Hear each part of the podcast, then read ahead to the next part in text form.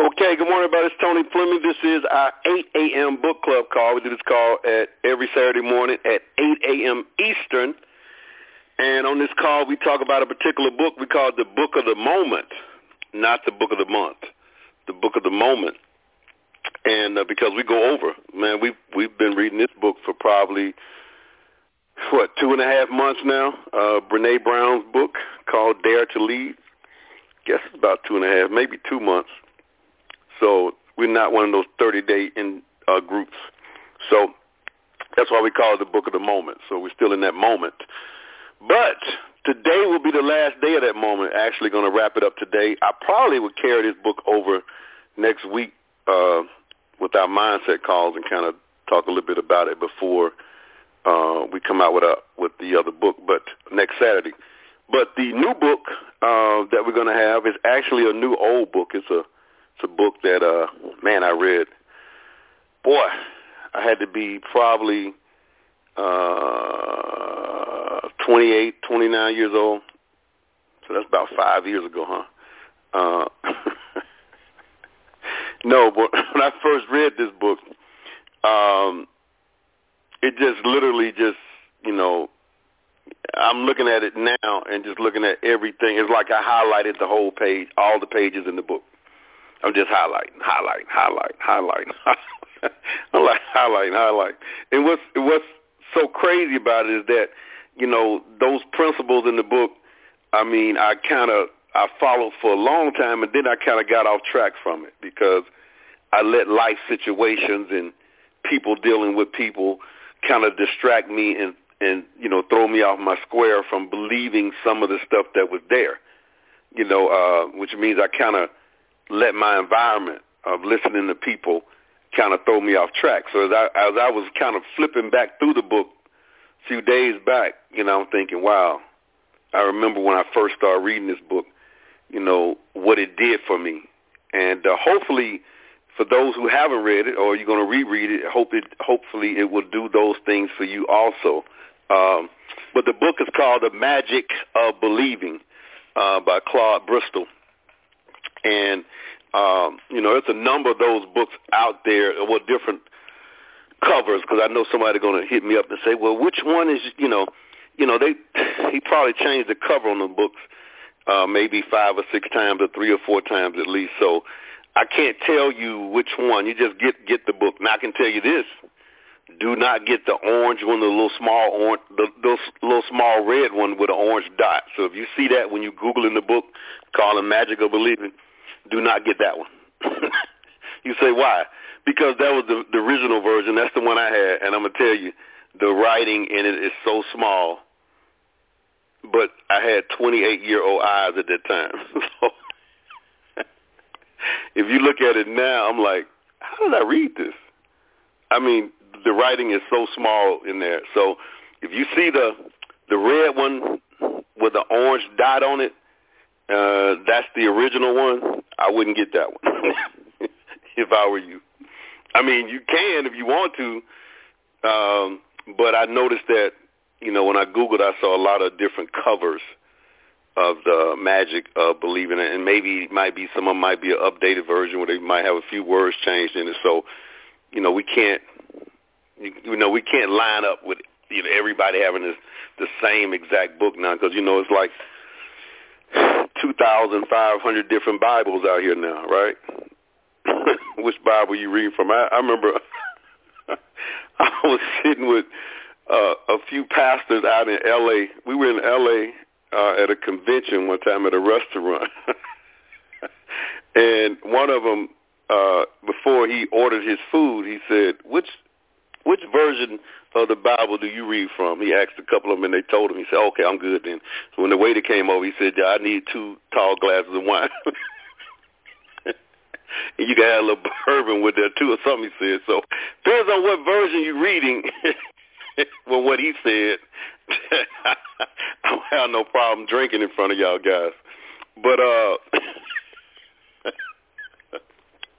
it's amazing how I can still remember that and that was that had to be 2007. We was at a convention in uh in Hollywood, Actually, that's where the convention was in L.A. And uh, no, it was in well, it was in it was in L.A. But we were staying in Hollywood, but uh, I forgot exactly wherever Disney World Disneyland is. That's where the convention was. All right, but look, book club. We we load this on the podcast platform. It's not a podcast. It's not a book club podcast, but it's on 16 different podcast platforms, so you can go back and listen to them. Uh, listen to the replay, take notes, and apply the information. Repetition is the key. That's why we put it on those platforms from Apple to Spotify to Breaker, iTunes. Is it iTunes? Yeah, something like that. you, it, so we're on 16 different ones. If you put Tony Fleming in and mindset, it'll come up. Uh, or if you just you know, lack the skills to get to podcasts. You know, some people's like, I don't even know how to do that. Send me a text, six seven eight six four four four five four one is actually my phone number, not the community number. It's actually mine, six seven eight six four four four five four one, and I'll send you the link to the podcast, and so you have it in your phone, and you can go listen to all of them. It's like it's 275 so far. We're gonna have a bunch of them. Now, those are the mindset calls and the book clubs combined. So do that. But um, also the number, replay number to this call, seven one two four three two ten eighty five, seven one two four three two ten eighty five, and you can listen to this call right after today when it ends, and uh, it, the replay will be up until Monday morning around eight o'clock, and then by that time, this will be on probably podcast platform somewhere. All right. So let's talk about something today, man. I tell you, um, I definitely want, like, I definitely want to um, continue this next week. You know, with the book, even though we're going to wrap up the book club today with this, but I, it's a couple of things I want to make sure I go over next week. And so by the time we get to Saturday, um, we'll be on. Wow, you know what? Next Saturday I'm gonna be back in Jamaica. Um, but I still, with the help of uh, help of Miss Johnson, I think I think we can still do the book club. I might can get it done the right way. I don't know. We'll figure it out. But uh, yeah, I'll be back there. Um, yeah, it's next Saturday. Yeah. So, but we're gonna actually, you know, go through this book to the end of the uh, to next Saturday, and um, I'm just looking at my calendar here just to make sure to talk to you guys. I think that is it. Yep, I got to go back. Just found that out. Short notice. Um, I'm looking to make sure. Yep. Dang. But time really gets by, man. Time waits on no one. You know what I'm saying? It just wait. It doesn't wait on anybody. It just zoom. All right, so y'all ready to go? We're gonna talk about what what I've been saying for years and years and years. And uh, I love how Brene Brown says it in this chapter. Um, and, you know, about preparing for hard landings but that's what we're gonna, you know, kind of go through the rest of the week too. But uh, all right, one minute and we ready to go. Warren Buffett once said, "The more you learn, the more you earn." Warren Buffett, one of the wealthiest humans on the planet, is famous for reading more than five hours every day. Bill Gates reads one book per week. Mark Cuban, three hours a day. Oprah, well, she's just obsessed with books. Notice a common theme here? Successful people never stop learning. You're trying to get your freedom? You're trying to learn how to read? You're trying to escape? Uh-uh. It's Saturday and it's 8 a.m., folks. It's that time. Time for the 8 a.m. Blog Talk Book Club. Let's go, folks. It's time to stimulate the mind. Time to hear thought-provoking words. When we read, your imagination improves. You become smarter. It reduces the stress. Yes, that's right. It reduces the stress. Let's go, folks.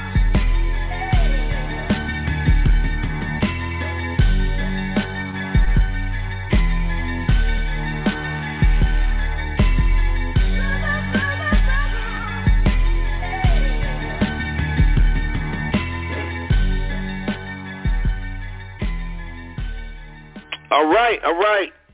Uh, another thing, start texting your people and let them know we're on the book club. You know, inbox them, uh, tag them on the on my Facebook page where I got the post of the flyer for the book club. Just kind of, you know, touch bases with some people let them know we on because I found out last night that it's a person that been with us for quite a while didn't know about the book club, didn't know about the morning calls. I'm like, huh? You know, so hopefully this person is on this morning. If you are, text me and let me know you're on. Hopefully, uh, if you forgot, but I actually uh, sent them the information. I'm thinking, huh? Wow. How you not? We, I mean, I'm like, but then again, I found out that we wasn't actually Facebook friends either, uh, or uh, what do you call that on Instagram? Is that friends too? Whatever. So I had to connect with that, and uh, so, but wow. So let people know. You know, send out a text, tell them, say, hey man, we on, and uh, are you on? but were you there? Are you there? Are you there? All right. So Brene Brown says this: When we have the courage to walk into our story and own it, we get the right to end it. And when we don't own our stories of failure, setbacks, and hurt, guess what? They own us. So she says, we have to teach people how to land before they jump. When you go skydiving, you spend a whole lot of time up front, um, you know, talking about jumping off the ladder and learning how to hit the ground without hurting yourself. I haven't experienced this personally, but I watched. The same is true in leadership. We can't expect people to be brave and risk failure if they're not prepped for hard landings. Boy, if that ain't what I talk about, what we talk about here all the time is that I see I try to get you early and prep you for hard landings. I try to get you early and prep you for discouragement. I try and see now that's where the dilemma comes in because people don't want to hear that. Well, Tony, that's being negative. Well, Tony, you shouldn't say that. Well, Tony, no, I'm trying to tell you something that's that's inevitable. That's going to happen. Now you can get it now, or you could get it later when it when when when it hits you in the face and knocks you out the game and you're gone. That's what people say. Well, don't tell them just so that's being kind of negative if you preparing them for hard landings. You know, they might not have hard landings. Let me put it this way: the hell, yes, you will have hard landings. You're gonna have a lot of hard landings. There's gonna be a lot of struggle, a lot of headache when you're in business, a lot of negativity you got to deal with. And that's what I'm trying to get you mentally strong to deal with that. But a lot of folks want to hide their head in the sand and don't think you need to prepare for hard landings. That you don't like it, you know. If you like with Tony, the only reason it happened because you bring it up. You you make it no.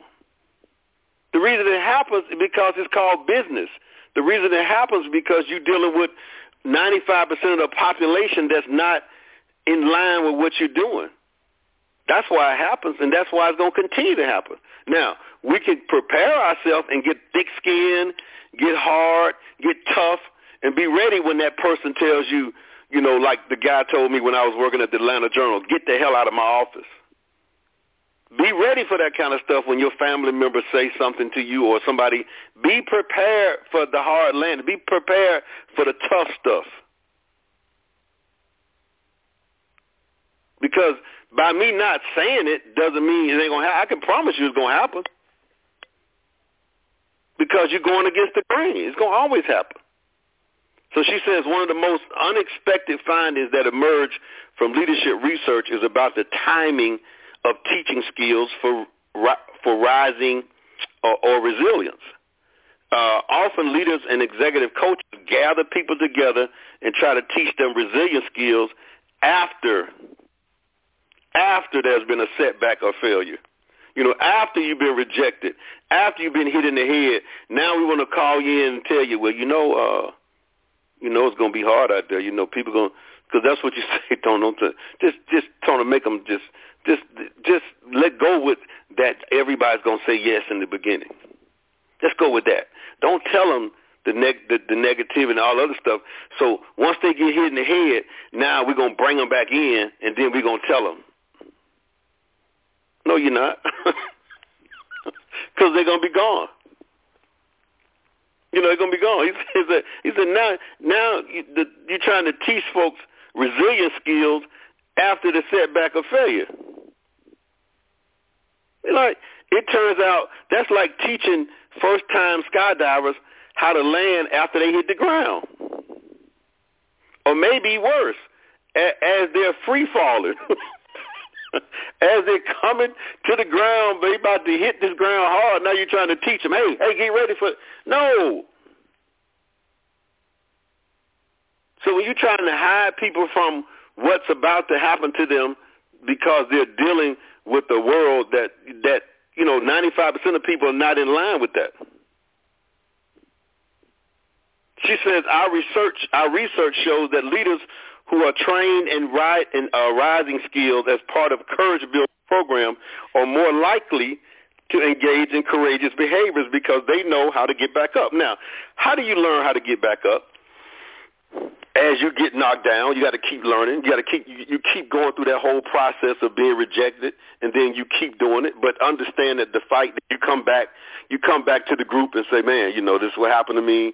I'm telling you, you know, let's get back up. Let's keep going. Let's keep going. Keep going. That's how you, and you read, and you hang around people who have gone through that process. She says not having those skills in place is a deterrent to the braver leadership, and teaching people how to get up once they're already on the ground is much more difficult. See, trying to tell you once your family member members have you know, disabled you, you know, just just taking you apart limb by limb. Now, now it's time to you know, let's go and tell them what's really going on. No, they ain't trying to hear that now. That's when you, you they're not picking up the phone. You can't reach them. You can't find them. Mm-mm. Well, Tony, you know, um, their family or their friends might not be like what you said. They might be different. Yeah. Okay. There's a chance. There's a one percent chance. There's a there's a one percent chance they might be different, and they might you know, but there's a ninety nine percent chance that that they won't be different. So I'm dealing with the higher numbers because you can come back and say, well, Tony, their whole family and all their friends joined their business. that's a rarity. That's like that's like seeing Bigfoot. It's like a sighting of you actually saw Bigfoot when that happens. Because it really doesn't happen that way. It just it doesn't. And so, you know, when you the reality is you have to prepare people uh mentally to be able to deal with the things that's going to happen and be able to, you know, to get back up and keep going. So she says here, um, this is why we teach falling and failing up front. In fact, in our organization, we teach falling as part of courage building, courage building during onboarding. It's our way of saying we expect you to be brave. That means that you should expect to fall. We got a plan. you should expect to be rejected. You should be. You should understand that those things are going to happen to you. There's no way around it. The only, only way that you're not going to get rejected in anything outside of the box is that you don't do anything.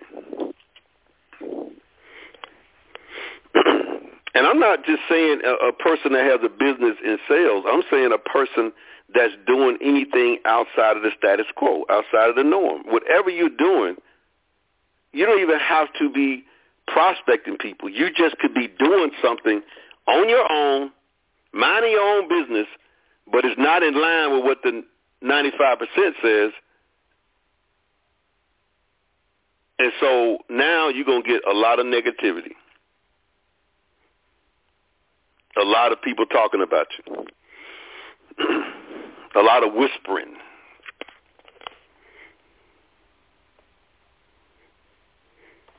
All of that.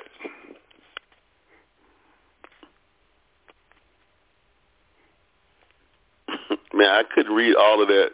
I don't know what you said. the text you sent me, that was, I couldn't read all of that. So you said that's what you sent me based on the book. I don't. I don't understand that text, sir. But um, she says here, you gotta have, you gotta be able to deal with that. We expect you to be brave. That's why the merits of failing and falling have received some global attention in the last couple of years. She said, I seldom see the fall forward or fail fast slogans put into practice alongside actual reset skills and honest rumbles about the shame that almost always accompanies failure. Mere slogans without teaching skills and putting systems in place are a half-assed attempt to normalize the leads people thinking, God, this is painful. But I think I'm supposed to feel innovative. Now I have shame about feeling shame. Better keep that a secret. So she says today with millennials making 35% of American uh, labor force, the largest and represented generation, teaching how to embrace failure as a learning opportunity is even more important. It's even more important that you talk about it. She said, I've been in university classrooms for 20 years, and I've observed that the resilience and bounce of some students have, have decreased while the exposure to trauma for other students have increased. So on one hand, we were constantly intervening, constantly fixing, constantly helping some kids. As the head of my son's school said, many parents have gone from helicopter parents to lawnmower parents. Instead of preparing the child for the path, we prepare the path for the child. That's what a lot of folks try to do in business. Try to prepare the path for them, and you can't. People have to go into that fight and deal with it.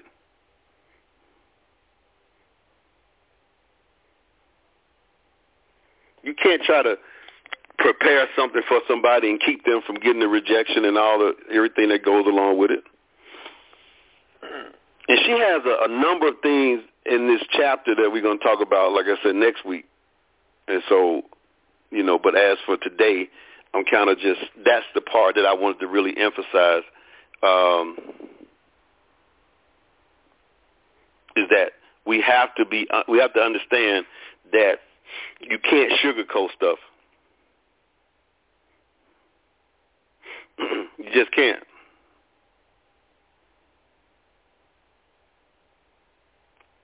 She says, my experience that the millennials and the Gen Zers lean in and learn hard. They're starving for the ability to put courage into practice. Now, I understand. I know who I'm talking to. I know I'm not talking to millennials on this call. I already know that, which is a challenge in itself, just in that. Because we've been thinking one way for for such a long period of time. So she says, here's the bottom line. If we don't have the skills to get back up, if we don't have the, the mindset, the mental toughness to do that, we're not going to even risk failing. We're not going to take that risk. We're not even going to try. And if we're brave enough, often enough, we're definitely going to fall. Because if we keep going, we're going to fall eventually. You keep talking to people, you're going to fall. It's just what happens. She says the research participants who have the highest level of resilience can get back up after disappointment or fall. And they are more courageous and tenacious as a result of it. They do that with the process that I call learning to rise. And that's that's the kind of thing we're going to be talking about next week has three parts to it, the reckoning, the rumble, and the revolution. Some of y'all who read the whole book, which I'm sure, yeah, I don't know how many read the whole book. You know about, well, at least you read on the reckoning, the rumble, and the revolution. If you read the whole book, but if you didn't, we're going to be talking about that next week, folks. Yep, we're going to be talking about that next week if you didn't. Um, and understand that you know, this process, man, is no joke. That you can't sugarcoat everything. You have to go through the fire. You have to go through the fire for you to win. You just have to. All right, so I get a text. You says folks refuse to accept that 95% are always going to quit, and we keep, as Jim Rohn said, taking that course. Yep, that's true. For some reason, we think that we can, you know, get the 95. I don't know.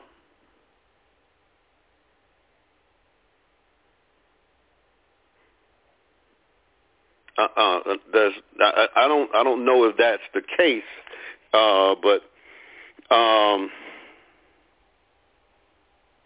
let me see here. Hold on a second.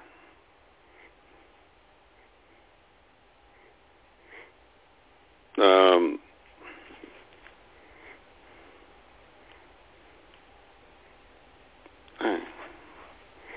hold on one second.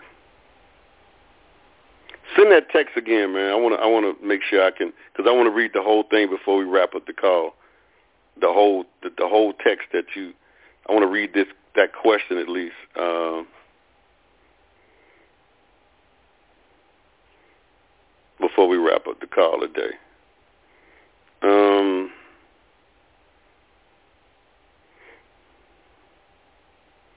can't think I'm getting it here.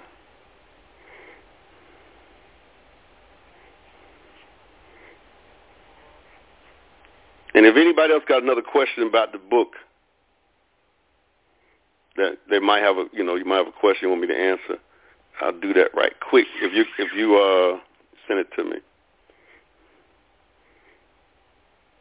Any question about it? Any question about it?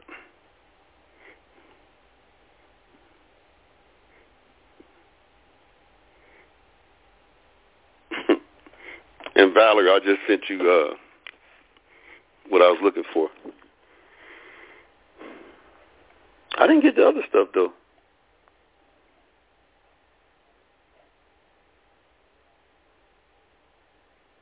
I didn't get that other stuff. Let me look here. All right, so here's the question. I think he sent that whole question to me. Let me see here. Boy, that's a long question. All right, I'm going to try to read it here. All right.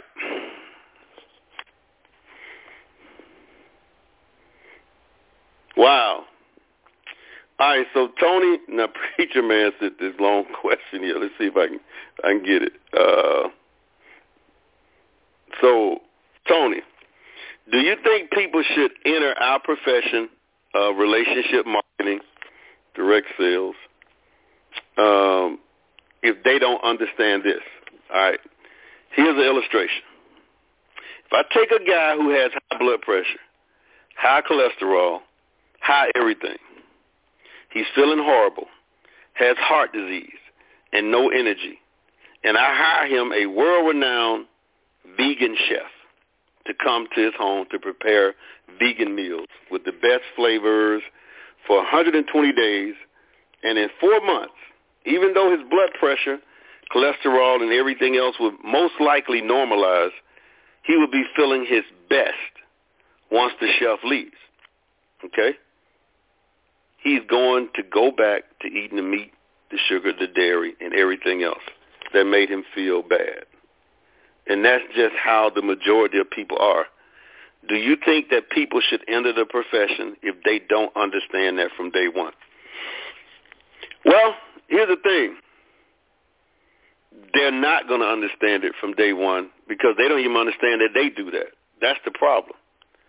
If we had people that understood that from day one, that they're going to go back to doing what they normally do until this thing becomes um, on automatic for them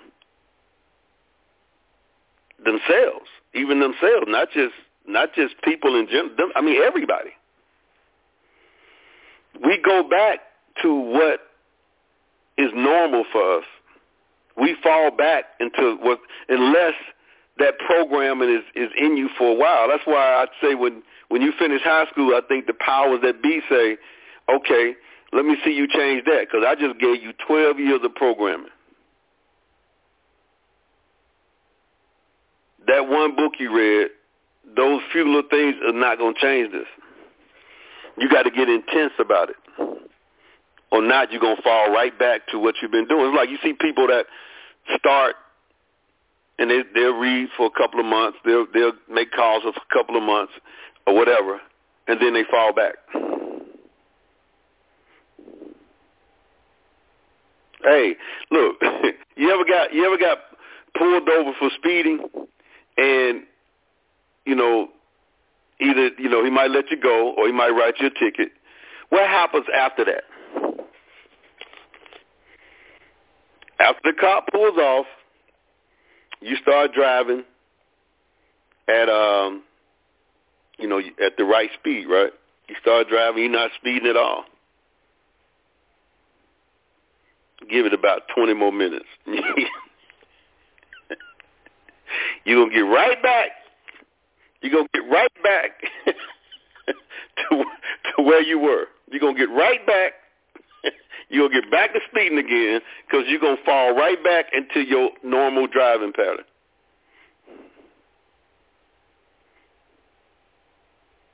You know, that's what you do. We fall back into doing normally what we do.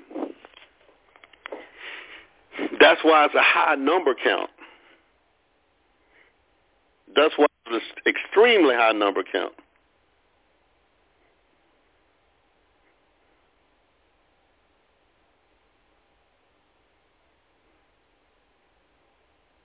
I didn't get none of the, uh, the clips. Let me think. Let me see here. That's why it's, a, it's an extremely high number count because you have to keep doing it over and over until it becomes a part of you. That's why people fall back because it never becomes a part of them. Um, it takes a while for it to become a part of you. You understand? You know, it takes. I mean, you it's repetition. You got to be living that life, man. You got to be doing that thing over and over and over and over and over and over and over and over for for you know. See, I hate to say it because it scares people for some years. You got to change your environment. You got to do a lot of things. Um, I only got one clip, Valor. Just that. Hmm, that's interesting. I'm looking. Um, uh, yeah, you got to you got to do things over and over and over and over and over and over and over and over and over and over and over and over for for a few years. It, you know, it's hard for me to say years because I'm afraid that everybody's gonna run. I can't do that because you did it for twelve.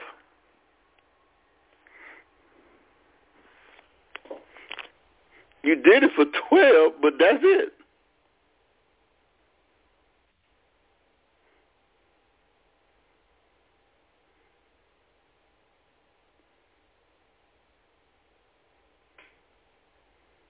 Hold on a second.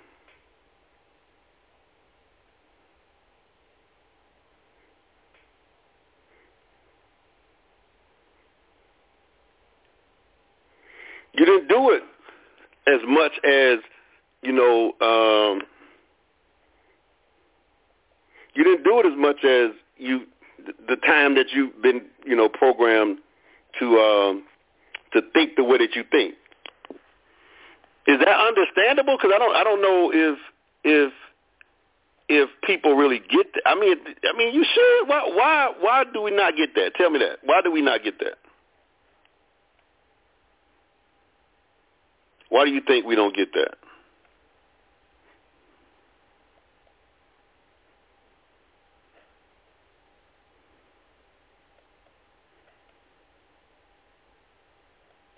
Can somebody respond to that one?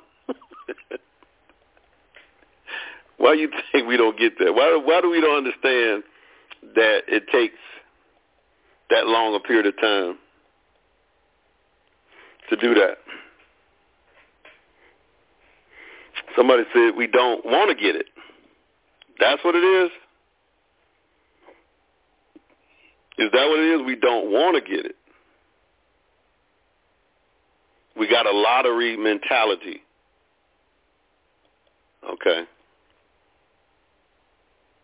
We got a lottery mentality. Yeah, I mean, So you know what that means, right? That's why we I always say we got to go through the numbers.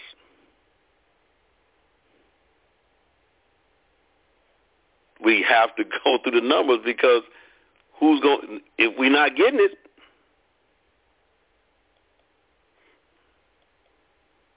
So you got to go to the next person. If you're not getting it, got to go to the next person. Y'all feeling me on that? I hope so.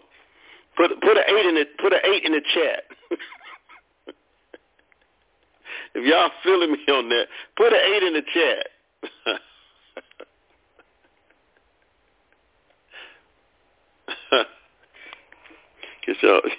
Okay, I got some people feeling me now. Okay, I got some people feeling me. All right, we're gonna wrap it up, man. I know y'all, y'all like, uh, you're coming too hard, man. Nah, I'm just kind of, you know, as they say, telling you the truth, bringing it, bringing it real. All right, I got some mystery voices, man. So we, we'll go, we'll go that route. We'll go that route. Let's see here. Uh, yeah, I got a few. We'll go that route. That'll be easier for you, right? That'd be easy for you. So let me put this on here. Hold on a second. So the, today is uh, Saturday, so that means we're gonna we're gonna do the cash today, man. You're gonna get the cash. The cash app today, you're gonna get it as soon as you tell me these voices. Let me see if I can find them right quick. Hold on, what I got here. I'm working with. How many I got? I got one, two, three, four. How many is okay? It's one. What is that? Uh, let me go back. Hold on a second. I think I got. I think I got five. So it should be.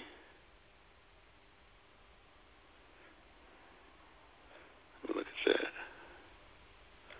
Okay.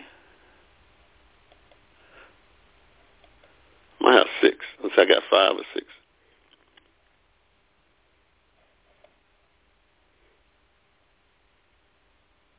Let's see. One, two, three, four, five. Okay, I got five. All right, here's the first one. Y'all tell me who this is. I have, because um, I'm, I'm a Christian, mm-hmm. believe in Jesus Christ. Buddha is not, he's not God. He was a great teacher. Right. But you say Buddha, you bring up Buddha to a lot of Christians, and they freak out. Mm-hmm. I've got Buddha. I, I wish I would have taken you to my office. I've got Buddha sayings mm-hmm. on my glass. I write a lot on my glass. Mm-hmm. I just started reading the teachings of Buddha. Mm he got it. He got it. He, he got, it. got, it. Absolutely. Yeah. You know, if more of us would look and say, okay, what can I get from what can I get from the great teachers? Mm-hmm. I get my salvation from Jesus. Mm-hmm. But can I learn any of the peacefulness mm-hmm. from Buddha, the reflection and the the shedding of materialism, of want? Be really good. Mm, absolutely. But he, he he's right. When you tell you talk to Christian about Buddha, he like you just talked about the devil or something, man. He's like, it's like, what can I get from Buddha? Y'all gotta tell me who that is, though. I'm gonna do it again. I have, because um, I'm I'm a Christian, mm-hmm. believe in Jesus Christ. Buddha is not, he's not God. He was a great teacher. Right. But you say Buddha, you bring up Buddha to a lot of Christians, and they freak out. I've got Buddha. I, I wish I would have taken you to my office. I've got Buddha sayings mm-hmm. on my glass. I write a lot on my glass. Mm-hmm. I just started reading the teachings of Buddha. Mm. He got it. He got it. He, he got, it. got, it. Absolutely. Yeah. You know, if more of us would look and say, okay, what can I get from what can I get from the great teachers? Mm-hmm. I get my salvation from Jesus. Mm-hmm. But can I learn any of the peacefulness mm. from Buddha, the reflection and the the shedding of materialism, of want? Be really good. Mm, absolutely. Hmm. Nobody got that one? I'm gonna come back to it. Then let's move on to the next one. I, I'm not gonna throw it away. I'll come back to it. All right. Let's see here. And in the middle of it, he said, "Can I give you a hug?" And I'm thinking, well, I mean, we're in the middle of a show. I can't say no. I wanted to say no, but uh, you know, my mother taught me better than that. So I said, "Sure." And when he hugged me, it was literally uh, one of uh, the most genuine hugs that I ever received in my entire life. And it just started healing me from the inside. And from there, little simple things, like I'd be on an airplane and I'm getting my coat out of um, the bin at the top and a gentleman would say, can I help you with that? A white gentleman. So God was putting white men intentionally in my path. Good white men. I like it. I like it. But you know why this is so important? Because we can have experiences, negative experiences, and we can interpret things in a negative way about um, people in general, a group of people. And it's a broad stroke. And so, you know, I, I hated white people. And so God had to heal me, and he now ha- has shown me and helped me to see people through the eyes of, of God. Mm. Preacher man, you gotta give me you gotta do a little better than that. You close. But there you go. Okay. Boy, we got two answers here. One was from Kim Sheryl Underwood, which is the comedian. Now, she got saved, right? Is she is she like a is she like a Christian comedian now or something? Um, but that's not the answer. Preacher man got the answer, so that means I get to keep my money. But I'm gonna play it one more time so y'all can hear it. And in the middle of it, he said, "Can I give you a hug?" And I'm thinking, well, I mean, we're in the middle of the show. I can't say no. I wanted to say no, but uh, you know, my mother taught me better than that. So I said, "Sure." And when he hugged me, it was literally uh, one of uh, the most genuine hugs that I ever received in my entire life. And it just started healing me from the inside. And from there, little simple things, like I'd be on an airplane and I'm getting my coat out of um, the bin at the top and a gentleman would say, can I help you with that? A white gentleman. So God was putting white men intentionally in my path. Good white men. I like it. I like it. But you know why this is so important? Because we can have experiences, negative experiences, and we can interpret things in a negative way about um, people in general, group of people. And it's a broad stroke. And so, you know, I, I hated white people. And so God had to heal me, and now ha- has shown me and helped me to see people through the eyes of, of God. All right. So Preacher Man got that. Now Kim said Preacher Man and her on the same team, so I can just send the prize money to her.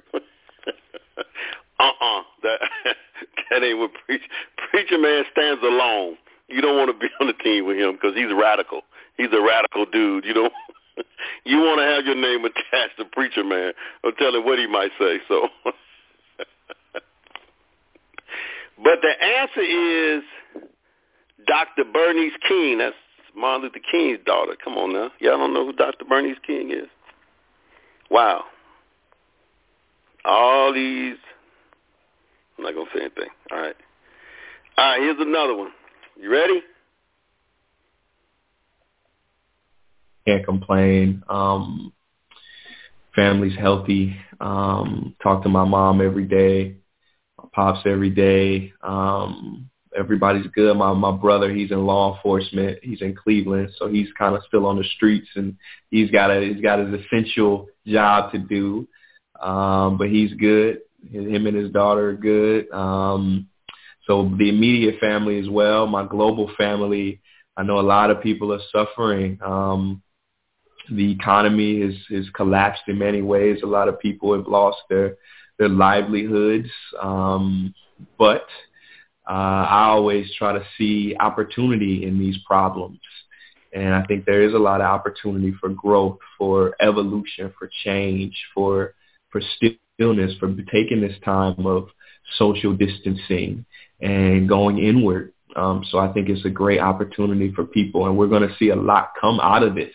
Mm-hmm. Um, I was talking to my brother the other day, and he told me a fact that I didn't know. He said during the Great Depression, the um, uh, the life expectancy went up by like seven years or something like that. I was like, what? so there's a lot of good that can also come out of these these terrible uh, on the surface situations, and uh, I think all of us can only be catalysts. We can do the best that we can with what we have. Well, y'all slow this morning, man. What's up? wow. At least some people were trying. Now, what I'm gonna do next week? I'm gonna play next week. Everyone, see, Valerie sent me some too, and then I realized Valerie ain't my buddy because everyone she sent, I know y'all can get. Y'all just she just giving away my money. I just know. everyone, I'm gonna play them, and I promise you, if y'all don't get it, I'm gonna send the money to Valerie. I'm like, she sent me these. I'm like, come on. Everybody knows those voices. I'm gonna play them next week. I promise you.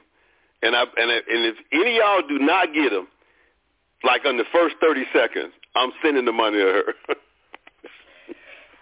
I'm like, she's not my friend. Dog, I can't believe you said these.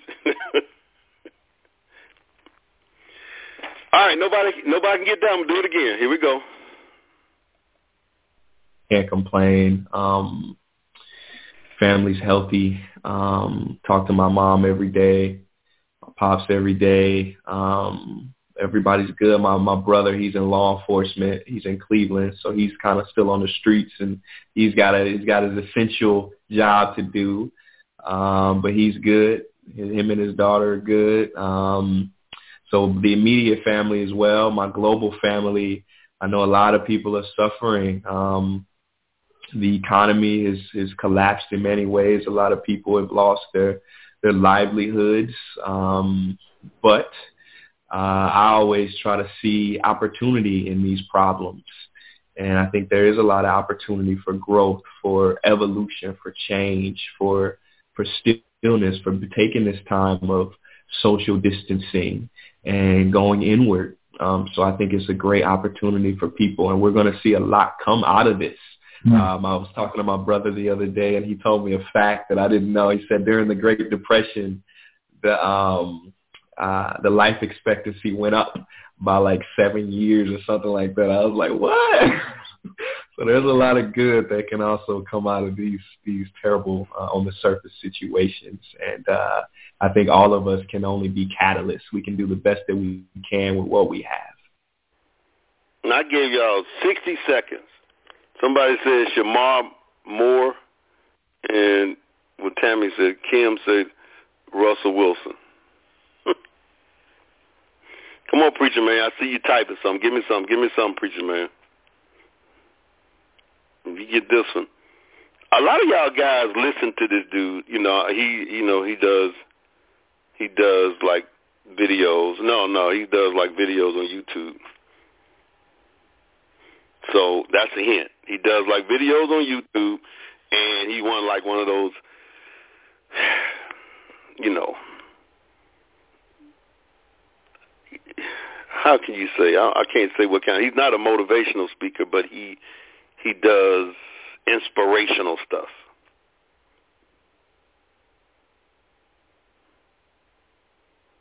not Joe Budden. Come on. All right. The guy name is Prince EA. So if y'all don't know who Prince EA is, Google him and go look at his videos on YouTube.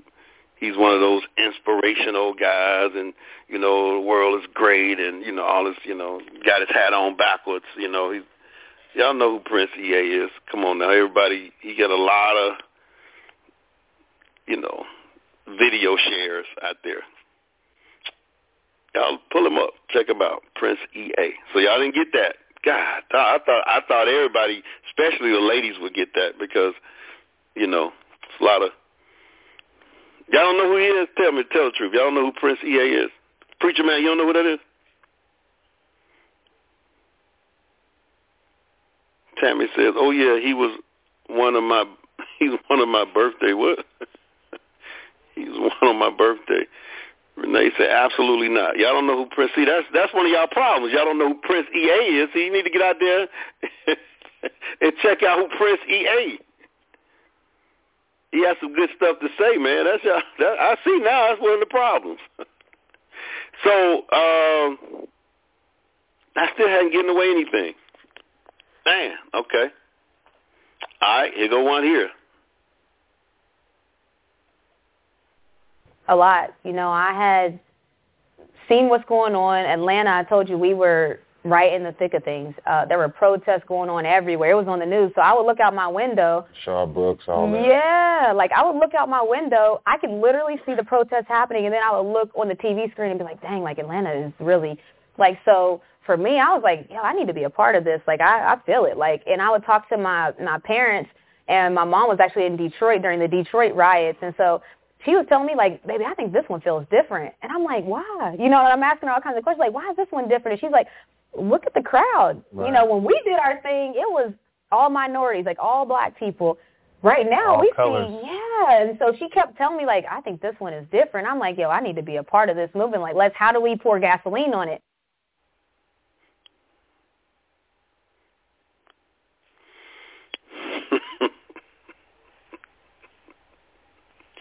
Alicia Keys. Nope. Uh, Porsha Williams. I don't know who that is. Nope. Okay, I'm gonna do it again. a lot. You know, I had seen what's going on. Atlanta, I told you we were right in the thick of things. Uh, there were protests going on everywhere. It was on the news. So I would look out my window. Shaw Brooks, all that. Yeah, like I would look out my window. I could literally see the protests happening, and then I would look on the TV screen and be like, dang, like Atlanta is really like so. For me, I was like, yo, I need to be a part of this. Like I, I feel it. Like, and I would talk to my my parents, and my mom was actually in Detroit during the Detroit riots, and so she was telling me like, baby, I think this one feels different. And I'm like, why? You know, and I'm asking her all kinds of questions like, why is this one different? And she's like, look at the crowd. Right. You know, when we did our thing, it was all minorities, like all black people. Right now, All we colors. see, yeah. And so she kept telling me like, I think this one is different. I'm like, yo, I need to be a part of this movement. Like, let's. How do we pour gasoline on it? Wow. I can't believe you don't get that one, preacher man.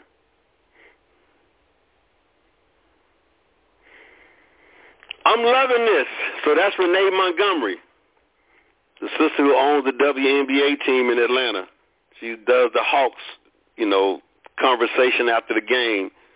34 years old. She's the first, I think, first female to own a WNBA team, be part owner of a W. She actually bought out the half that uh what's the lady name last year that got she that was running against uh she kept calling my man radical uh Loeffler because Loeffler owned the WNBA team and she actually bought out her share of it because they felt like she wasn't you know really helping the team or really believing in the team. So I can't believe y'all don't know who Renee Montgomery is.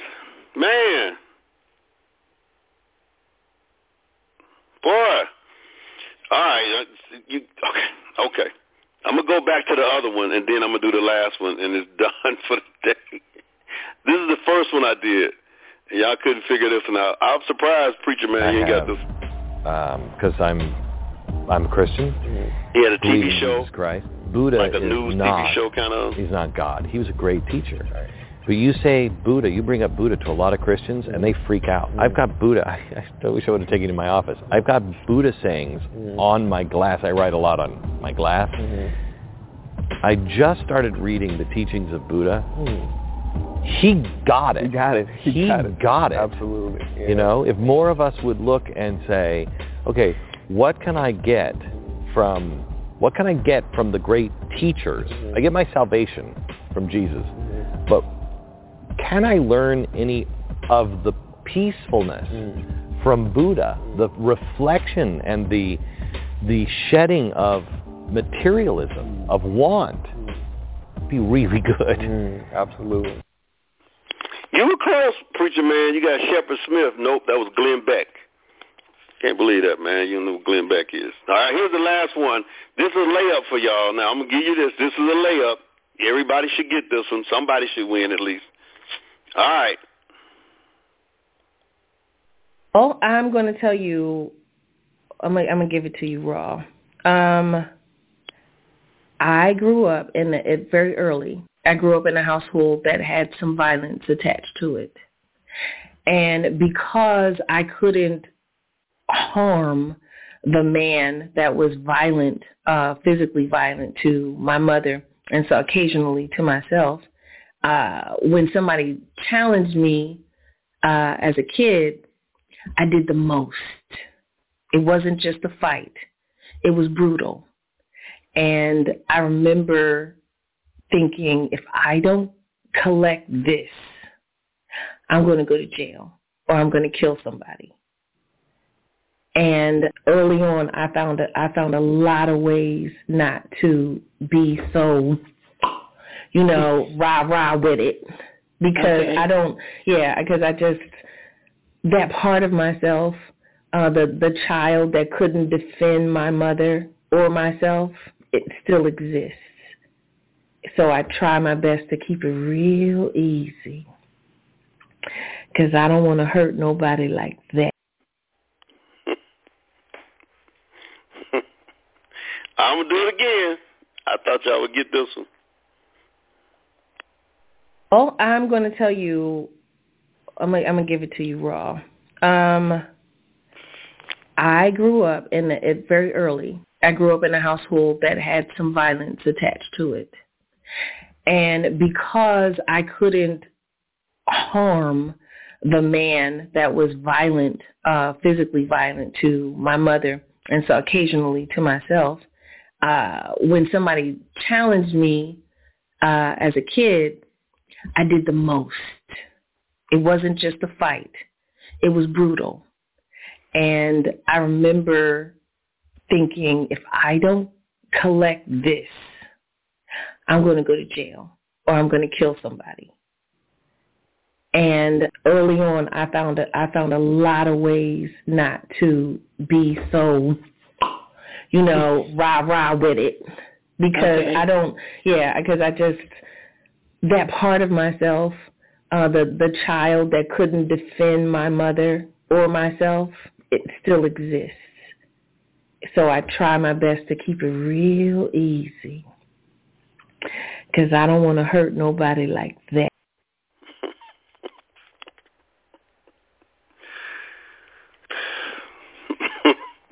I'm gonna give you a hint. She's a singer.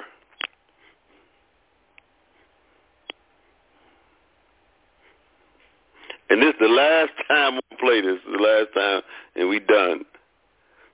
Who's Latoya? No, it's not Latoya. Oh, I'm going to tell you. I'm gonna, I'm gonna give it to you raw. Um, I grew up in the, it very early. I grew up in a household that had some violence attached to it. And because I couldn't harm the man that was violent, uh, physically violent to my mother, and so occasionally to myself, uh, when somebody challenged me uh, as a kid, I did the most. It wasn't just a fight. It was brutal. And I remember thinking, if I don't collect this, I'm going to go to jail or I'm going to kill somebody. And early on, I found a, I found a lot of ways not to be so, you know, rah rah with it because okay. I don't, yeah, because I just that part of myself, uh, the the child that couldn't defend my mother or myself, it still exists. So I try my best to keep it real easy because I don't want to hurt nobody like that. Keep it real easy because I don't want to hurt nobody like that.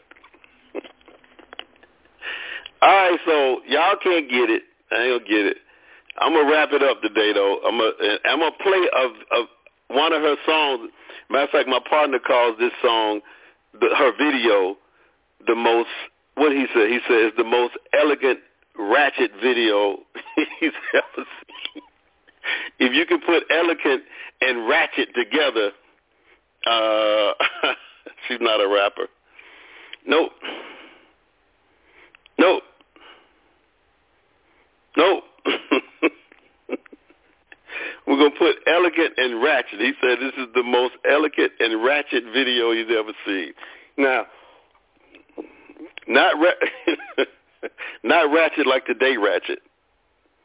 There's a little bit more, you know, elegant ratchet, but it's probably my favorite song by her besides, you know, the one that everybody does. But all right, we out of here, folks. Y'all have a great day, and I'm gonna play this so y'all all know who this is. And her name is Jill Oh, Jill, get the phone. Hello.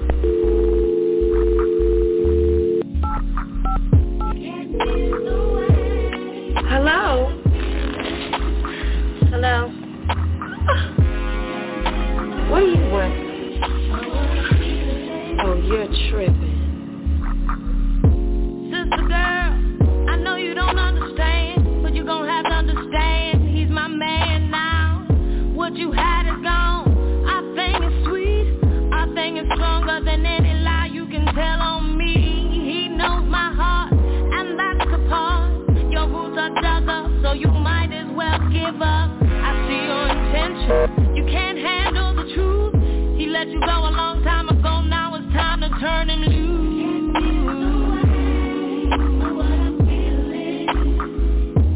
You're getting in my way.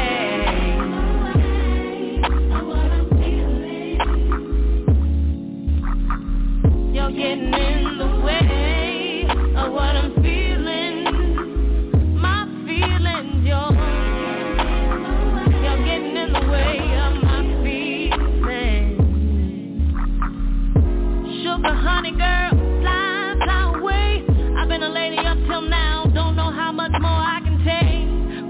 shouldn't swing if you know what I mean.